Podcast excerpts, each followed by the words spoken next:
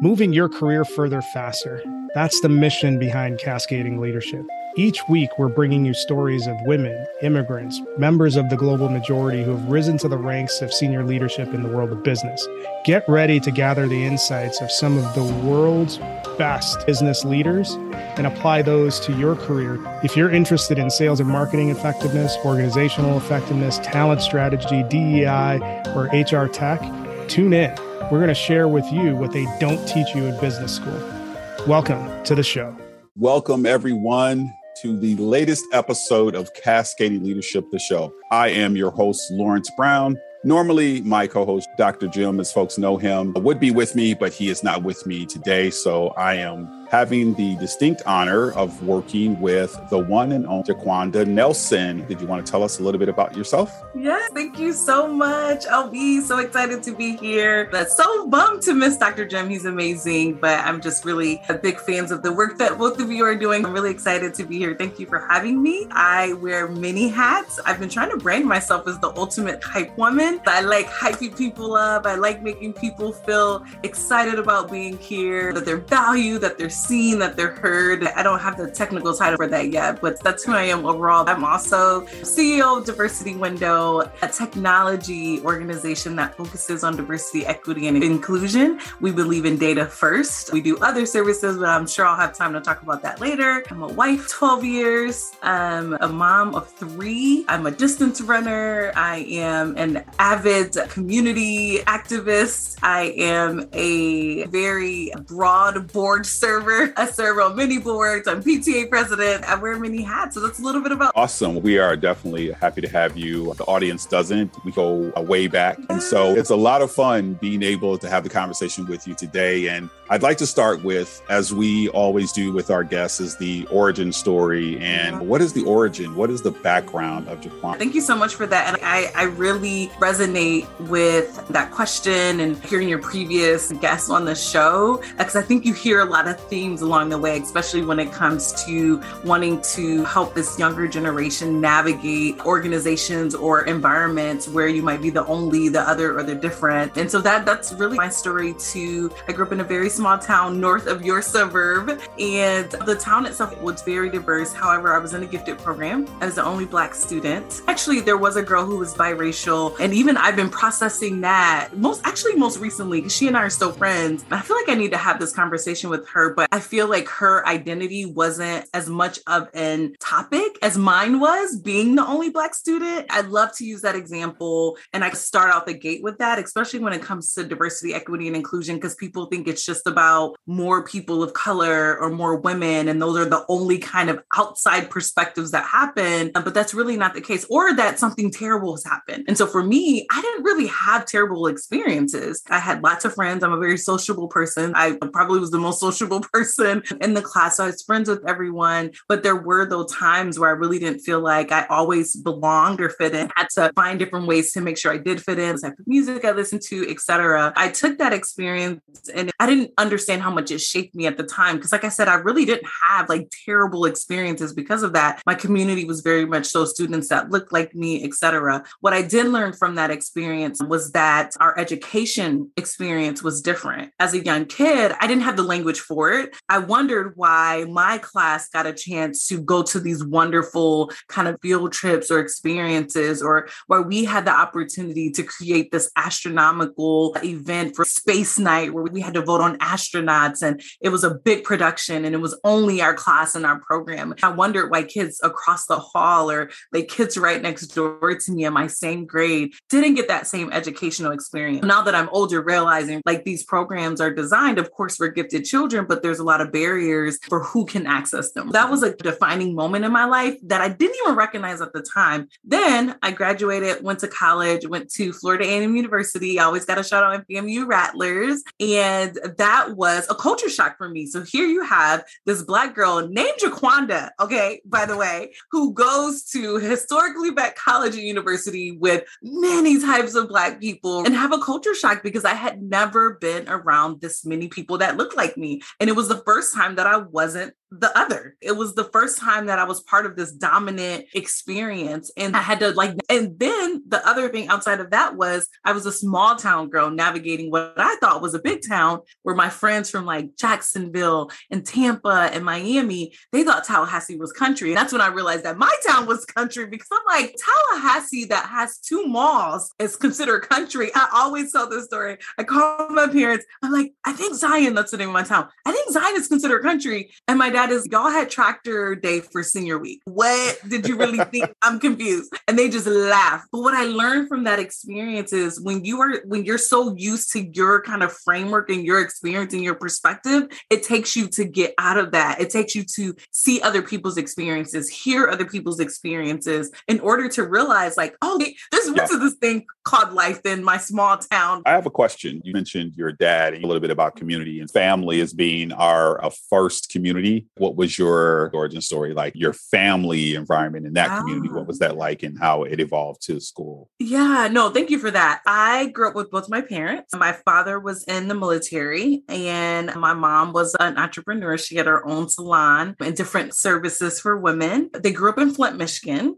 which was a very thriving community when they grew up. My dad's experience was a little bit different. He grew up like in the housing projects and he wanted to get out, have a better life for himself. He had his own apartment at 16, got his own car. How that's even possible, my mind can't even process because I was definitely not that mature at 16. And then eventually graduated, went to the military. They wanted to make a better life for themselves. They settled in this area, which they really liked. They thought it would be great to raise a family. And some of the kind of experiences that I remember that probably shaped me. And thank you. I probably should talk a little bit more about that because it really did shape me just as a person. In our community, not everyone grew up with both of their parents. And I didn't realize how much that meant or what that looked like. As a matter of fact, a childhood friend just got married this past weekend and he gave a shout out to my dad and my mom, but mostly my dad. And he's without you actually like telling me or giving me the playbook, I was able to see what it's like to be a husband to be a dad, to care for your family, to do whatever you need to do to provide for your family. We had that experience and we were the house people came to if they needed food. Or I remember my mom taking kids to practices because they didn't have a ride. Some people didn't have a car or their moms were a single mom trying to work. I learned this concept of it's not just the world is not just you and you are not solely responsible for you. You are actually responsible for everybody in your village. I truly grew up with the village mindset. And that also came into play when if I was doing something wrong in the street, I saw my parents' friends or something like that. I knew they could yank me up just as much as my parents could, or that phone call would be made to my parents. I really had this experience of what it looks like to bear the weight. I hate to even use that term, but it is your responsibility when the next person next to you is not doing well. It is your responsibility to speak up when something is wrong with someone else and not just you. I think that comes with me as I do my diversity, equity, and inclusion work and why I'm so passionate and why I want to push it along because if I'm seeing someone suffer, whether that's an organization or community, etc., it is my responsibility to do whatever I can to help support them. The recurring theme is that family plays an important role. And I think that what's interesting about your family is the impact to your immediate community that your parents had also mm-hmm. in shaping that. It sounds like you inherited the whole idea of taking care and being responsible for others, right? That yeah. was something that became a part of the organic experience. I wanted to dig in a little bit about being at FAMU. When you described to me, like when you said you feel like a fish out of water, even though you were around people that look like you as part of the dominant culture, how does that? I'm going to give you a visual okay, of the first week. I there are a couple days early, everyone's rolling in along the week. I'm waiting for my roommate, who I now find out on the other end was terrified of going away to college, but was being pushed to. So she literally came like the first day of school. I didn't get that bonding time with her, and we're absolutely like still best friends to this day. But I meet two gals from Tampa, and just the way I talk and the things I'm talking about, and the, the language that we're using is like two different languages, okay? And then if you go in my room, now that my roommate is here. On my side of the room, it's like Justin Timberlake, NSYNC posters, like just plastered all over my room. And then my roommate, who's from Jamaica um, originally, the Jamaican flag, Bob Marley, Ross, and it, the contrast couldn't be different. And even the culture in which I identify with at the time was not like all the other gals in my school. For me, because although I grew up in a diverse town, much of my experiences happened with white children because I was in the gifted programs. And then, of course, I had certain classes, right? AC chemistry and things like that. And so just the way I identified and the way I experienced culture was a little bit different than most of the students that I was around. And then you get into things around, again, this idea of community, which I think is so rich in the Black community. It's an unspoken thing where it is like, hey, you go hang out on the set, or there are different groups. So fraternities, right? Where you find your family and your fraternities and sororities, you find your family. I didn't pledge, but I was a part of a modeling troupe and I did a mentoring program. And so it's just all these different pockets of community that's so deeply entrenched in our culture that I had never experienced in that way before outside of church. I had really not had that experience like in a school setting. So that was really interesting. And then I think the notion of me being the small town gal, right? So I'm meeting all these people from Miami, different countries, different islands. And I had just experienced that before. So I'm learning different foods and like, why did I not know I needed this in my life? And it just, what it did for me. And then because I study Spanish, and it's so interesting, this concept of minority, our, our volleyball team was the minorities, most of the minority students at our school because we had a really good volleyball team. Most of the students came from Peru and other countries, and they were the minorities. They were there on scholarships. So I was in the program and engaging with these gals from Peru, learning about different experiences I never would have experienced before. And again, it really fostered, I'll say, my curiosity about people and their experiences and what that looks like. And holy crap, it's different. I would say this too, as a public service announcement for those of you that may not be aware for a couple of things that John is referencing. The rich culture at historically Black colleges and university, which Florida A&M University is. I also attended Grambling State University, and then I mm-hmm. graduated from Bowie State University. And which complete side note is that I'm so excited to hear all the different things that are happening for the HBCUs that are taking place. One of the definite positives that has happened post George Floyd, but it is a very rich culture, and the fraternities and sororities are very important part of that, and the troupes and the bands and all yep. of the other yeah, things that help us to, yeah, that help us to have that growth as young people. So you tied in that who you developed into in college plays a large part in who you are today. Share a little bit about your journey to where you are today, and which I think is a very interesting one because again, I know parts of this as well. So excited to to hear this. Yeah. Oh my goodness. Again, I think it really stems, which is when I'm talking about my career, I really need to start talking about that family piece a little bit more. But I definitely think about the experience that I had in elementary school, kind of being the only in, in the group, even if nothing wrong is happening. Because sometimes, especially now when organizations think about DEI, all they think about is, oh my gosh, we don't want to look racist. We don't want to look sexist. We don't want to look all these things. When it's let's take a step back because yes, it's that, but it's also how do we create this space where everyone feels like they belong in your work place or on your board or in your space. And that's where a lot of the challenges actually come in. If we can start doing some of that, we actually get to some of those large, kind of scary topics or issues that come along with trying to bring equity in place and stemming off the experience of being in the um, gifted program and then going to college and really finding my voice in terms of I love being Black. And that's okay to say that because before it was like, I don't want to show too much of looking Black in my class because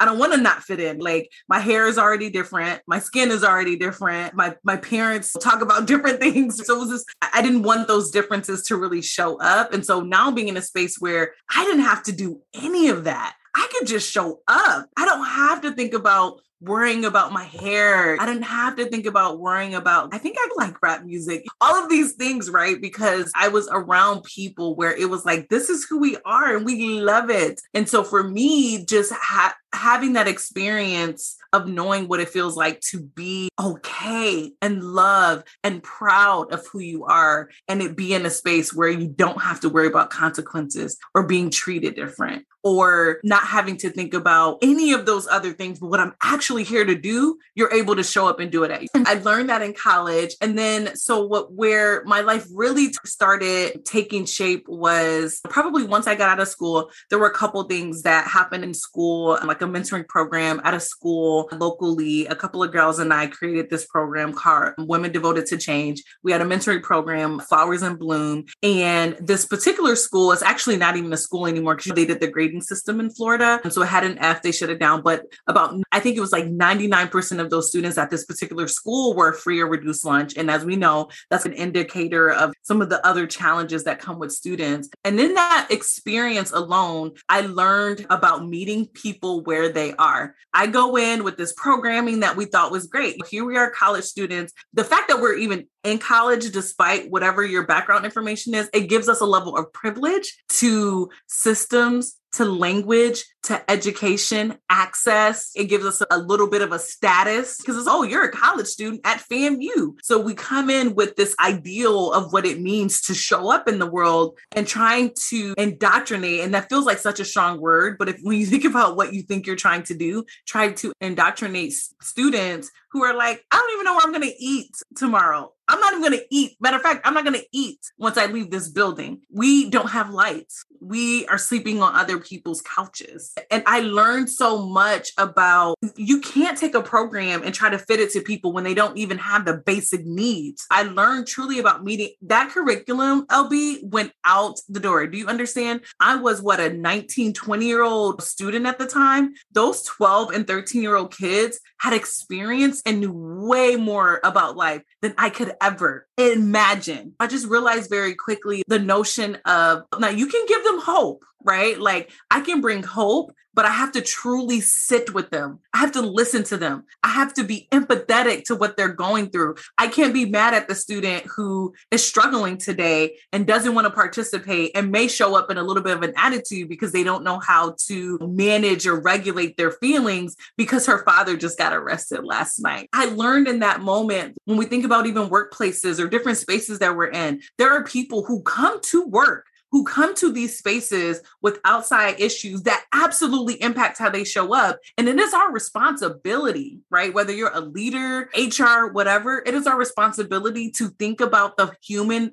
component of people first before you jump into everything else. I learned that with these students to like really understand them. And I think we miss out on so much of that. We jump into opinion where this is my ideal. This is the way I see how it should be. The kids should be doing that or, or workers should be doing that without actually taking into account people's experiences. There are so many things that, that I want to touch on, but before yeah. I get just to put this on record, one of the things is that as we talk about your actual career journey, I think one of the things you call out is that meeting people where they are. I heard you say is that you went in with a prescript for what it is yes. that you were going to do. And so we talked a little bit about this before in the pre show about how sometimes correlative to what companies say, oh, I think I already have the plan, I already have the idea without having done any of the background but yes. before we get to that, I just yes. want to put that out there. What I would like you to share with me is the part I know and any part that you want to add to it. But this meteoric rise from when I met Jiquanda, I think when we met, we were both folk heavily involved in ERG work. One of the things that stood out when you and I first met was, first of all, you have this personality that lights up the room and very optimistic, very quick thinking, very observant. But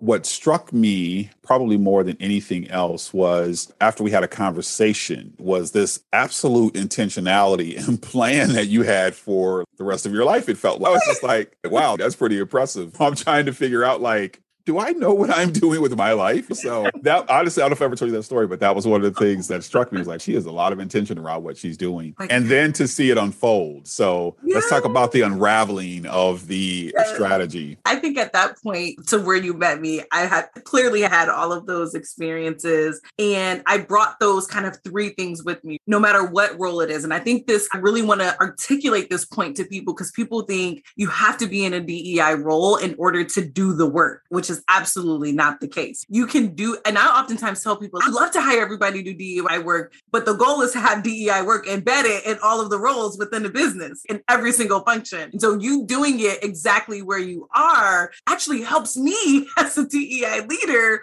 get work done. So that's a future right topic because we'll get into that. But um, so in all of my roles, I wanted to create that space of belonging. I wanted to build that curiosity again, what I learned in college. And then I also wanted to think about how do we do it in a way that is not forceful on my idea of what that looks like, but actually hearing from people what that looks like. And employee resource groups are absolutely a great place to do that if it's not official role. I didn't have official DEI roles prior to that. I just brought it into my workspaces. And then I really was able to build and develop an ERG. I also have a background in community organizing. So that kind of comes into play too. And I call myself a corporate activist. So yeah, for the ERGs, I was a leader with the African American Leadership Network because of course I identify as African American. But I also really too, LB, saw the power and connections with other ERGs because you have this concept of intersectionality. Because while I was a leader with African American Leadership Network, I was also a woman. I also resonate with veterans because my dad was a veteran. I also resonated with pride because I had friends who were coming out and experiencing different dynamics around that. And then being Black, other culture components come into that. So I really found power in doing that. And so you have to be intentional. So what I did was I carved out a role, and I think this might have been how you and I met. I carved out a role that got me on the leadership team, which I think is so funny because it was like right when I started at the organization. And I was like, we should have a role that intentionally connects with all these different organizations, all these other ERGs, as well as local ERGs to like really build this work. So I did all that work. And this whole entire process, as it ties back to my career journey, because I know I want to talk concept, but also bring back to my journey. I encountered a leader who, funny in my one on ones when I started at this organization, everyone was like, you need to check in with this leader. You're going to love them. They're supportive, etc. Who happened to be, I think at the time, the sponsor of the ERG. And so we ended up connecting that way. They were able to see me do this work, put a plan together, put a strategy together, engage people, get people excited. So this leader leaves the organization probably like five months after I start the organization or start at this organization. They stay connected with me. So fast forward to about two years later, this leader calls and says, Hey, do you and your family want to move to Seattle? No, wait, what? No, but tell me more. Because when your sponsors, I didn't even know she was a sponsor at the time. When your mentors reach out to you, you got to listen. Even if you something you don't want to do, you have to listen because you know that they have your best interests at heart. They are rooting for you, investing in you, advocating for you, etc. So I'm like, no, tell me more.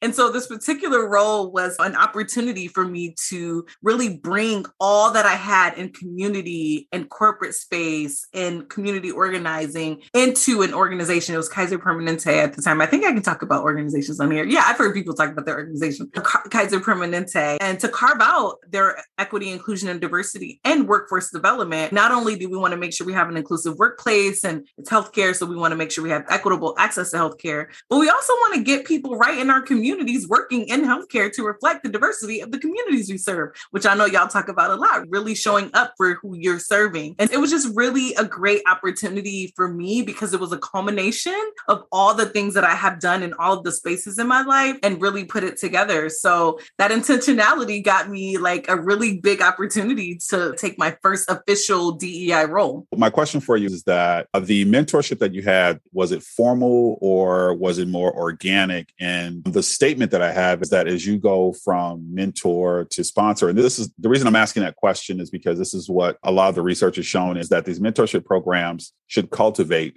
towards sponsorship and advocacy as opposed to looking at them separately. And if you could share a little bit about how the mentorship, how yours was. I was just like extremely blessed to have a leader who was doing similar to what you and Dr. Jim are doing, like really being passionate about seeing people who may remind them of them or remember their first kind of early career days and know that if given the right opportunity, they are going to shine. And I hit the jackpot with this particular leader who was very active to reaching out because like I said, I didn't know much about the organization or my role, let alone all this other extra stuff. But this particular leader, like she reached out to me, she kept me in the loop, she followed me, made sure she followed up, celebrated me. I just got really lucky. But what I will tell you is that I think it's important that we are active in that space as someone who needs mentorship, as well as now, of course, mentoring. But the sponsorship piece is very critical too. And you can't get that, especially when you think about some of these programs that are trying to form that aren't really organic. You don't get that just by a mentorship. It has to be very intentional. So, as a mentee, when I think about folks who started off as mentors, I'm using the term managed up, or if you want to use that, it's not, it should be a hierarchy, but it is. But I mm-hmm. gave them the tools or the toolkit, I'll say, to advocate on my behalf without me having to say it. So I think sometimes as I think about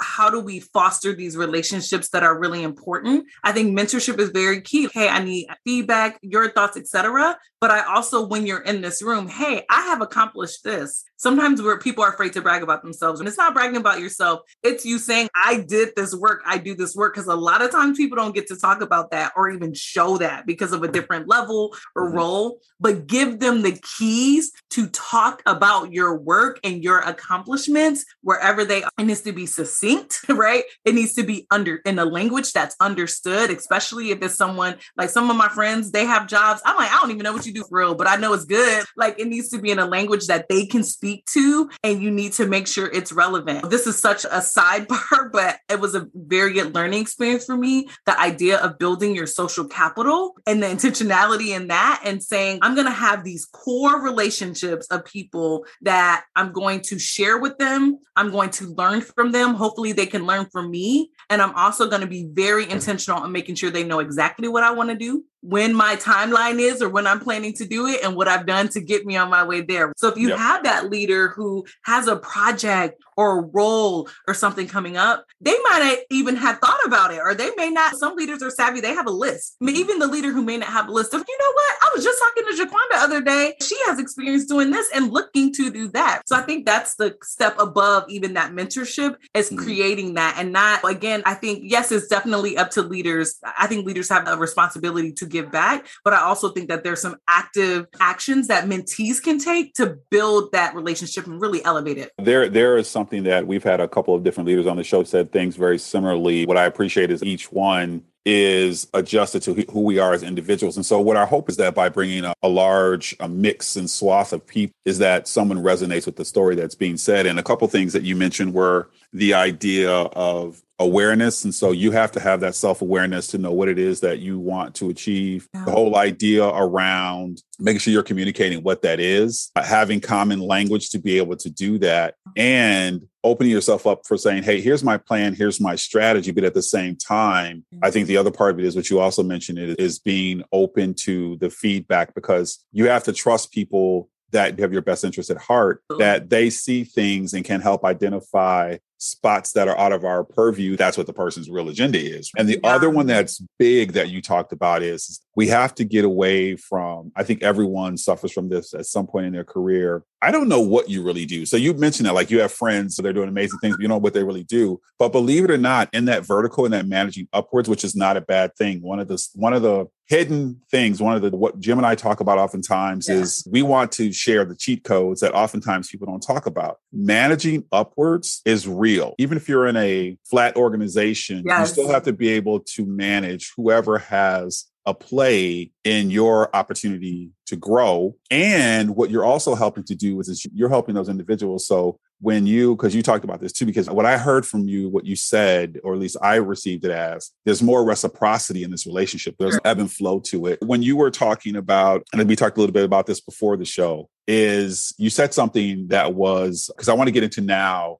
the strategy and the philosophy around diversity, equity, and inclusion. And you started with something that I thought was rather unique, and that is what did you say about the role and everyone wanting to be in DEI? Can you share that again? Because I think that's yeah. really important. And then I think that kind of segues into your philosophy around DEI. I oftentimes, when I talk about my work, once I start doing like official, I've been doing this work my whole career, don't get me wrong. But once I started doing it officially and having a role and department and structure, I went into it telling people, again, this is also a community organizing a principle. I'm trying to work myself out of a job because true diversity, equity, and inclusion work is embedded in every single thing that we do as an organization. Every, no matter again, whether that's a corporate workspace, a board, community organization, whatever, it is built into every single piece. And people think that they have to be in a DEI function in order to bring inclusivity or equity or belonging into an, or diversity and belonging into an organization when that's actually not what the goal is.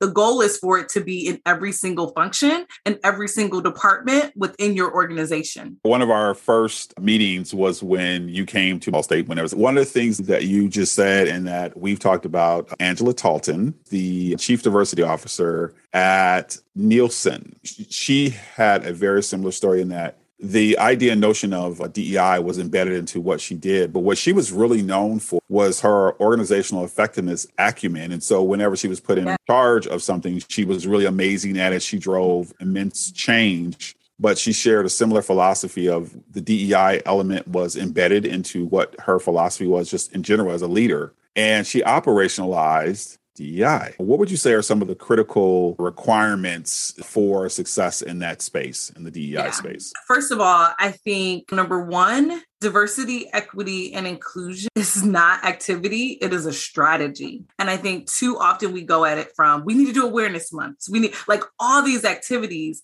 without first taking the step to build a strategy. I have to say this because I'm CEO of Diversity Windows, which is one of the reasons I said yes to Diversity Window. You need data to do this. Too often, uh, folks are trying to do DEI work with, without data and wonder why they're not getting results. You don't know if you're moving the needle if you don't have anything to measure how your efforts are making an impact. And so when we think about even just a general philosophy, define, take the time to define what diversity is within your organization, within your space. It looks different in different organizations and in different spaces and in different teams, right? Because you might have one part of your organization, which is very typical, where your frontline staff is absolutely diverse. You have representation from many different backgrounds and experiences, et cetera. And leadership, it may look different, but I always tell people you have to think about who is missing from the table, who is missing from the space that prevents us from providing the best service the best experience, the best product, or whatever it is that your organizational goal is, what are those barriers? And you have to connect it to your business strategy. I oftentimes talk to DEI folks or I'm coaching folks. I'm like, okay, what is your business strategy? What is your goal? And that business acumen, which I absolutely remember about Angela, having that business knowledge of what you're trying to do as a business first is absolutely key. That is a huge misstep that people have. They, and yes, we do want to do it to be better people people. People aren't even trying to be better people in their real personal lives. And now you want them to do it at when they're like, but I got a job and we got to make numbers and we got targets and we need to hit these certain things. If you're, if you um, are a publicly traded organization and you have investors asking you questions, tie it to your business. Look at what you're accomplishing. And then from there, say, in order to accomplish this, how do we leverage diversity, equity, and inclusion in order to do that? So that is my overall philosophy is DEI is business, is your business strategy. That's absolutely important and critical because again, from an organizational effectiveness standpoint, you can't be effective if you don't have a strategy. So let's talk about being CEO of Diversity Window. So tell us about Diversity Window It's about a day in the life of the CEO. Oh my gosh. So I, I laugh because this is where my spiritual roots and foundation come into play. There's a saying that God does not call the equipped, He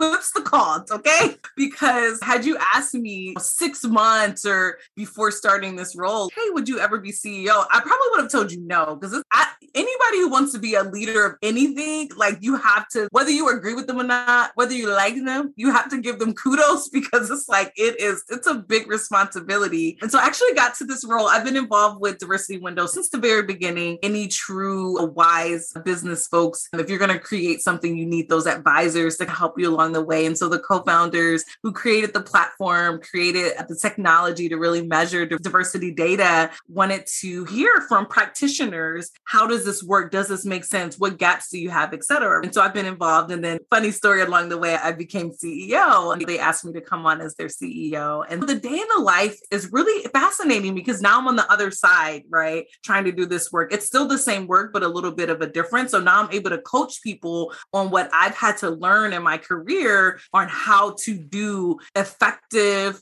productive, transformational diversity, equity, and inclusion. And now that I have the data, I can tell you as a practitioner in my career, having done this work within organizations, data has been, is typically a huge challenge. Either you don't have it or you don't have enough of it, or some people have it and don't know what to do with it. And like I said, that was like a number one reason why I'm like absolutely behind it and makes sense. A day in the life looks like talking to people who are like, we don't know where to start. Where do we even begin? Or we've been doing this work, but nothing's really changing. We're not seeing the impact. We're still running into some of these same issues. So I can just share how we really help people make a broader framework that we use. So data first, always. We do organizational assessment. People call them DEI assessments. We look at it from an organizational perspective because, like I shared earlier, it is much broader than your DEI department. So we look at what does your culture look like in terms of experiences or ways of working, people's personal experiences? What does your overall business strategy look like? And does it have any implication of DEI in it? What is your, is it in your messaging? So we look at communication. What does your talent processes look like? Again, how are you finding talent? How are you retaining talent? Sometimes organizations are so big on bringing diversity. About that's already in your organization? How are you keeping those folks? What does learning and development look like? What are promotional opportunities? Our platform actually helps organizations track promotions over time by different demographics. Why are people leaving your organization? And We look at your community partnerships and if there's any kind of reflection of diversity, equity, and inclusion in there. So we do a really broad assessment. Some organizations have data, some don't. We start with where we are, but that's what we believe. You have to start with where you are and be honest about it. We have many conversations with people who were like, we're doing all these things and we're just so confused. And you're not being honest about where you are because that is not a strategy. Those are activities. So think about that. And then again, identify goals that you want to do as an organ, goals that you want to accomplish as an organization that are tied to your business and making a plan on what does it look like to actually get there. I think that's a step that a lot of people miss. They leave it to the ERGs or they go build a committee with no clear goals, no clear action plans that says, how will you get there? What actions will you take? Another missing piece is who is a stakeholder who's going to help you get there? It can dei leaders cannot do all of the work. They are the conduit to getting the work done. But if i'm talking about talent as a dei i'm not over recruiting. I'm not over learning and development not over performance management i can't the way you really bring dei work to life is through incentives and performance management so if you're not building it into the expectation to work at this organization or to be a part of this organization you have to show up in this way and it doesn't include some sort of inclusive behavior or people aren't held accountable to when they don't show up in that way, you can't move it along. So, who are those stakeholders? And then, what is the timeline? How are you going to assess how long it takes? And then, how do you know you're successful? So, I know that was like a big kind of quick overview of what it looks like, but those are key components that a lot of people miss in their DEI strategy. You actually segued into the uh, question because I think you pretty much answered how you build an effective DEI program and that layout. I think that all of those elements are correct. I think one of the things, one of the call outs that I've seen some of the organizations that I've worked with is that was always mystifying to me is that when you take on the whole idea of it being transactional, is the way that I actually describe it. It's transactional. So what you have is like, for example, you have all these pieces as a part of your organization. Like you have amazing employee resource groups, right? And they're doing all this amazing work. But then somehow in this company that is focused on DEI, there's a disconnect from senior leadership. And senior leadership may have a whole nother strategy that they're working on. And somehow there, there's not a connection that's made and it's very disjuncted in terms what the strategy is. And, and to your point, and the reason is because there's not a cohesive strategy. And oftentimes, if there's not a cohesive strategy, and this is the part that I think this is a really beautiful thing that you said, is and something that in my consulting that I do as well is this if your DEI is broken, there's a good chance that you have other things that are broken inside that system because Absolutely. it means that because you're talking about communication piece, like there's, there's been some communication breakdown. There is it's incongruent with the goals and objectives. And so when you start to put all those things together and they don't add up, then you know that you have to go back to the drawing board and say, how do we do these mm-hmm. things? How do we have, you talked about the stakeholders and that are necessary to be a part of that.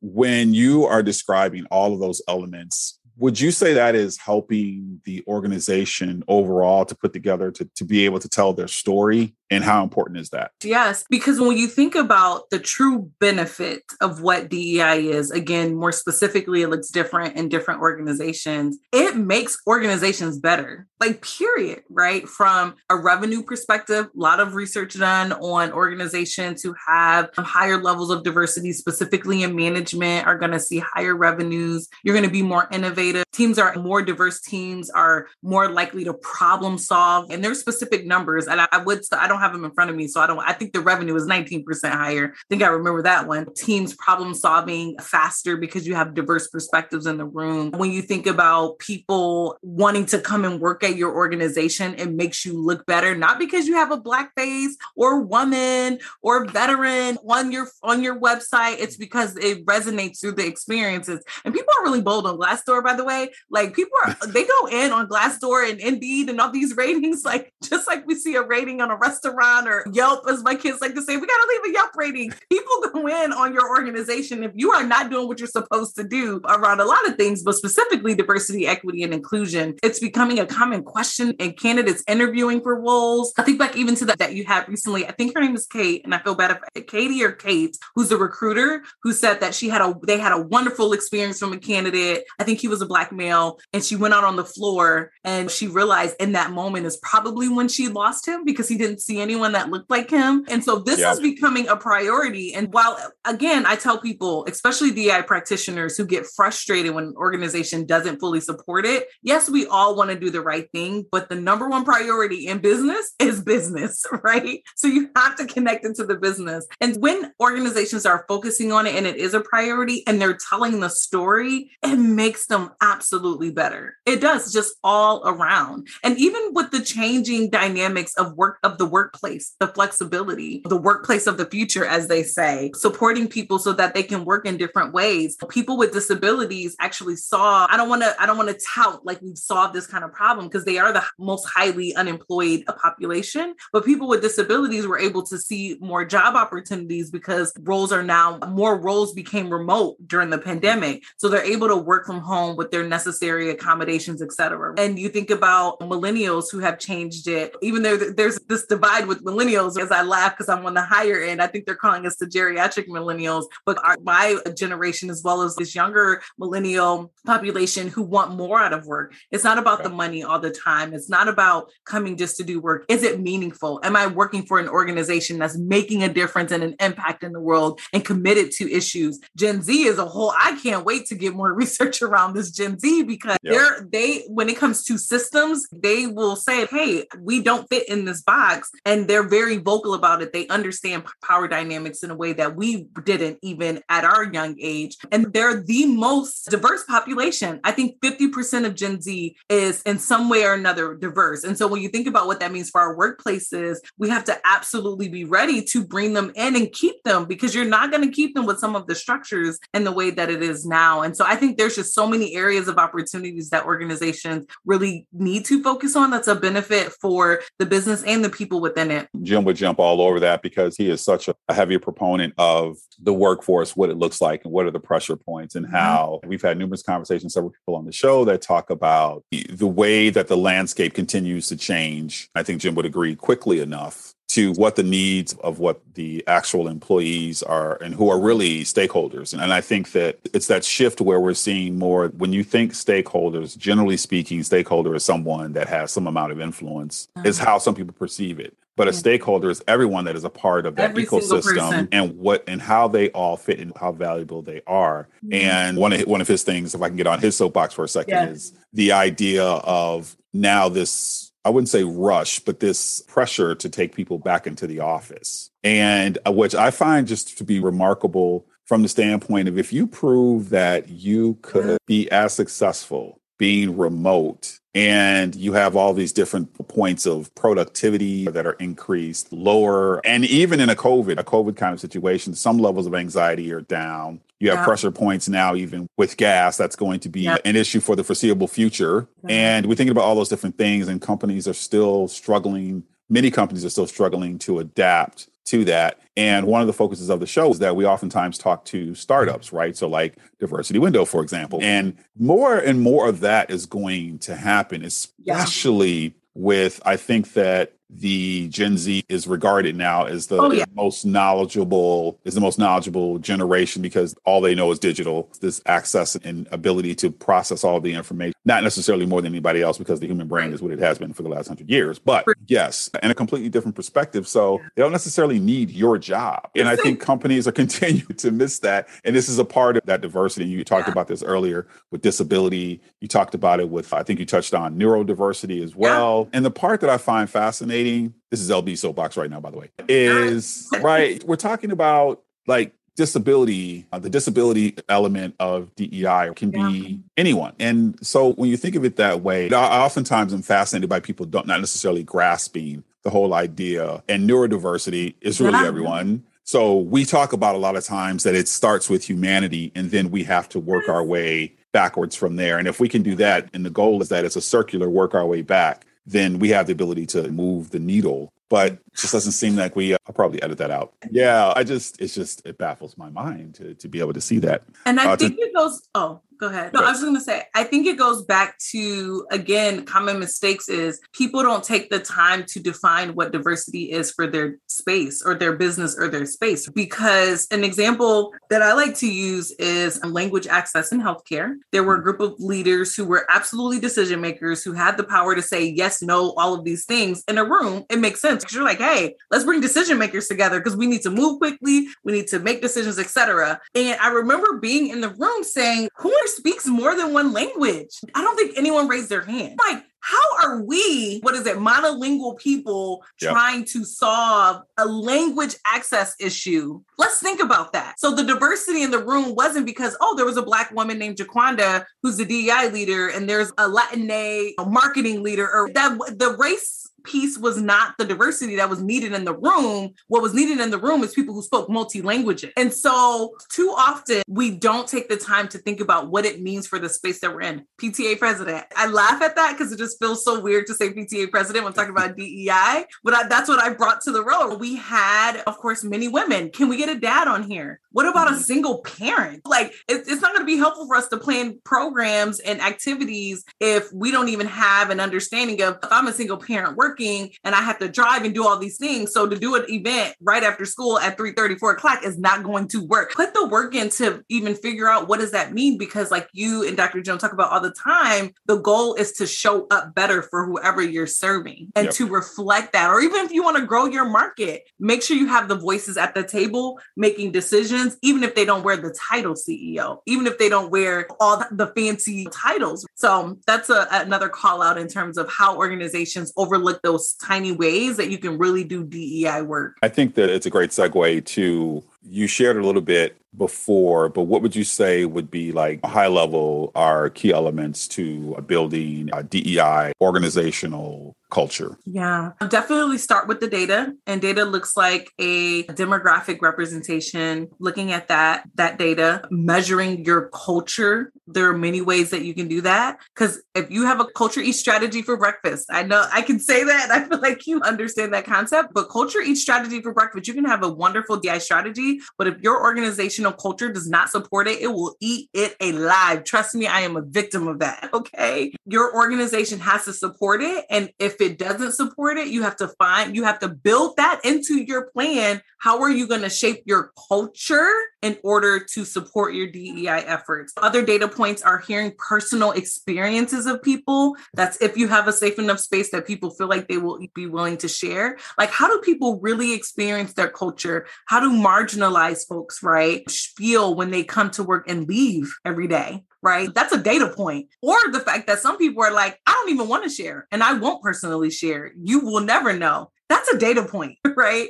So start yep. with the data, whatever data you have, and go from there. Number two, I've said this many times, but I'm telling you, it has to happen. It has to make business sense. It has to make business sense. It has to be proven to make your business better. It feels very, it doesn't feel very warm and fuzzy to say that, but I can tell you my operations leaders have helped me realize that it can't just be warm and fuzzy because I got to pull people from the line. I got to pull people from clients. I got to pull billable hours to support your DEI efforts. And you can't tell me how it's going to make my business better. It doesn't work. So you mm-hmm. have to make sure that it makes business sense. And then you have to build along the, those are three things that I'm telling you. If you can get those down, the other ones will matter. And of course, the data too is measuring success and measuring progress, but built along the way, you can't just go on with the plan. But I learned that in my experience mentoring those young gals who had a completely different life than I understood. Like you can't just go on with a plan and think everybody's going to fall in line and just want to do it. No, you have to build together, build the program together. And then I'm going to throw in there, I know you said three, I think, but I'm going to throw in there like communicate, like some of the things that we're learning in assessments or we're talking to leaders or people. Some stuff is happening in the organization, but people don't know. You have to communicate, and communicate is not just talking at people, it's also infusing people's experiences and voices and being loud about the work so that people know. And be, again, being honest about it. But hey, we know we haven't done well in the past, or we're trying to do better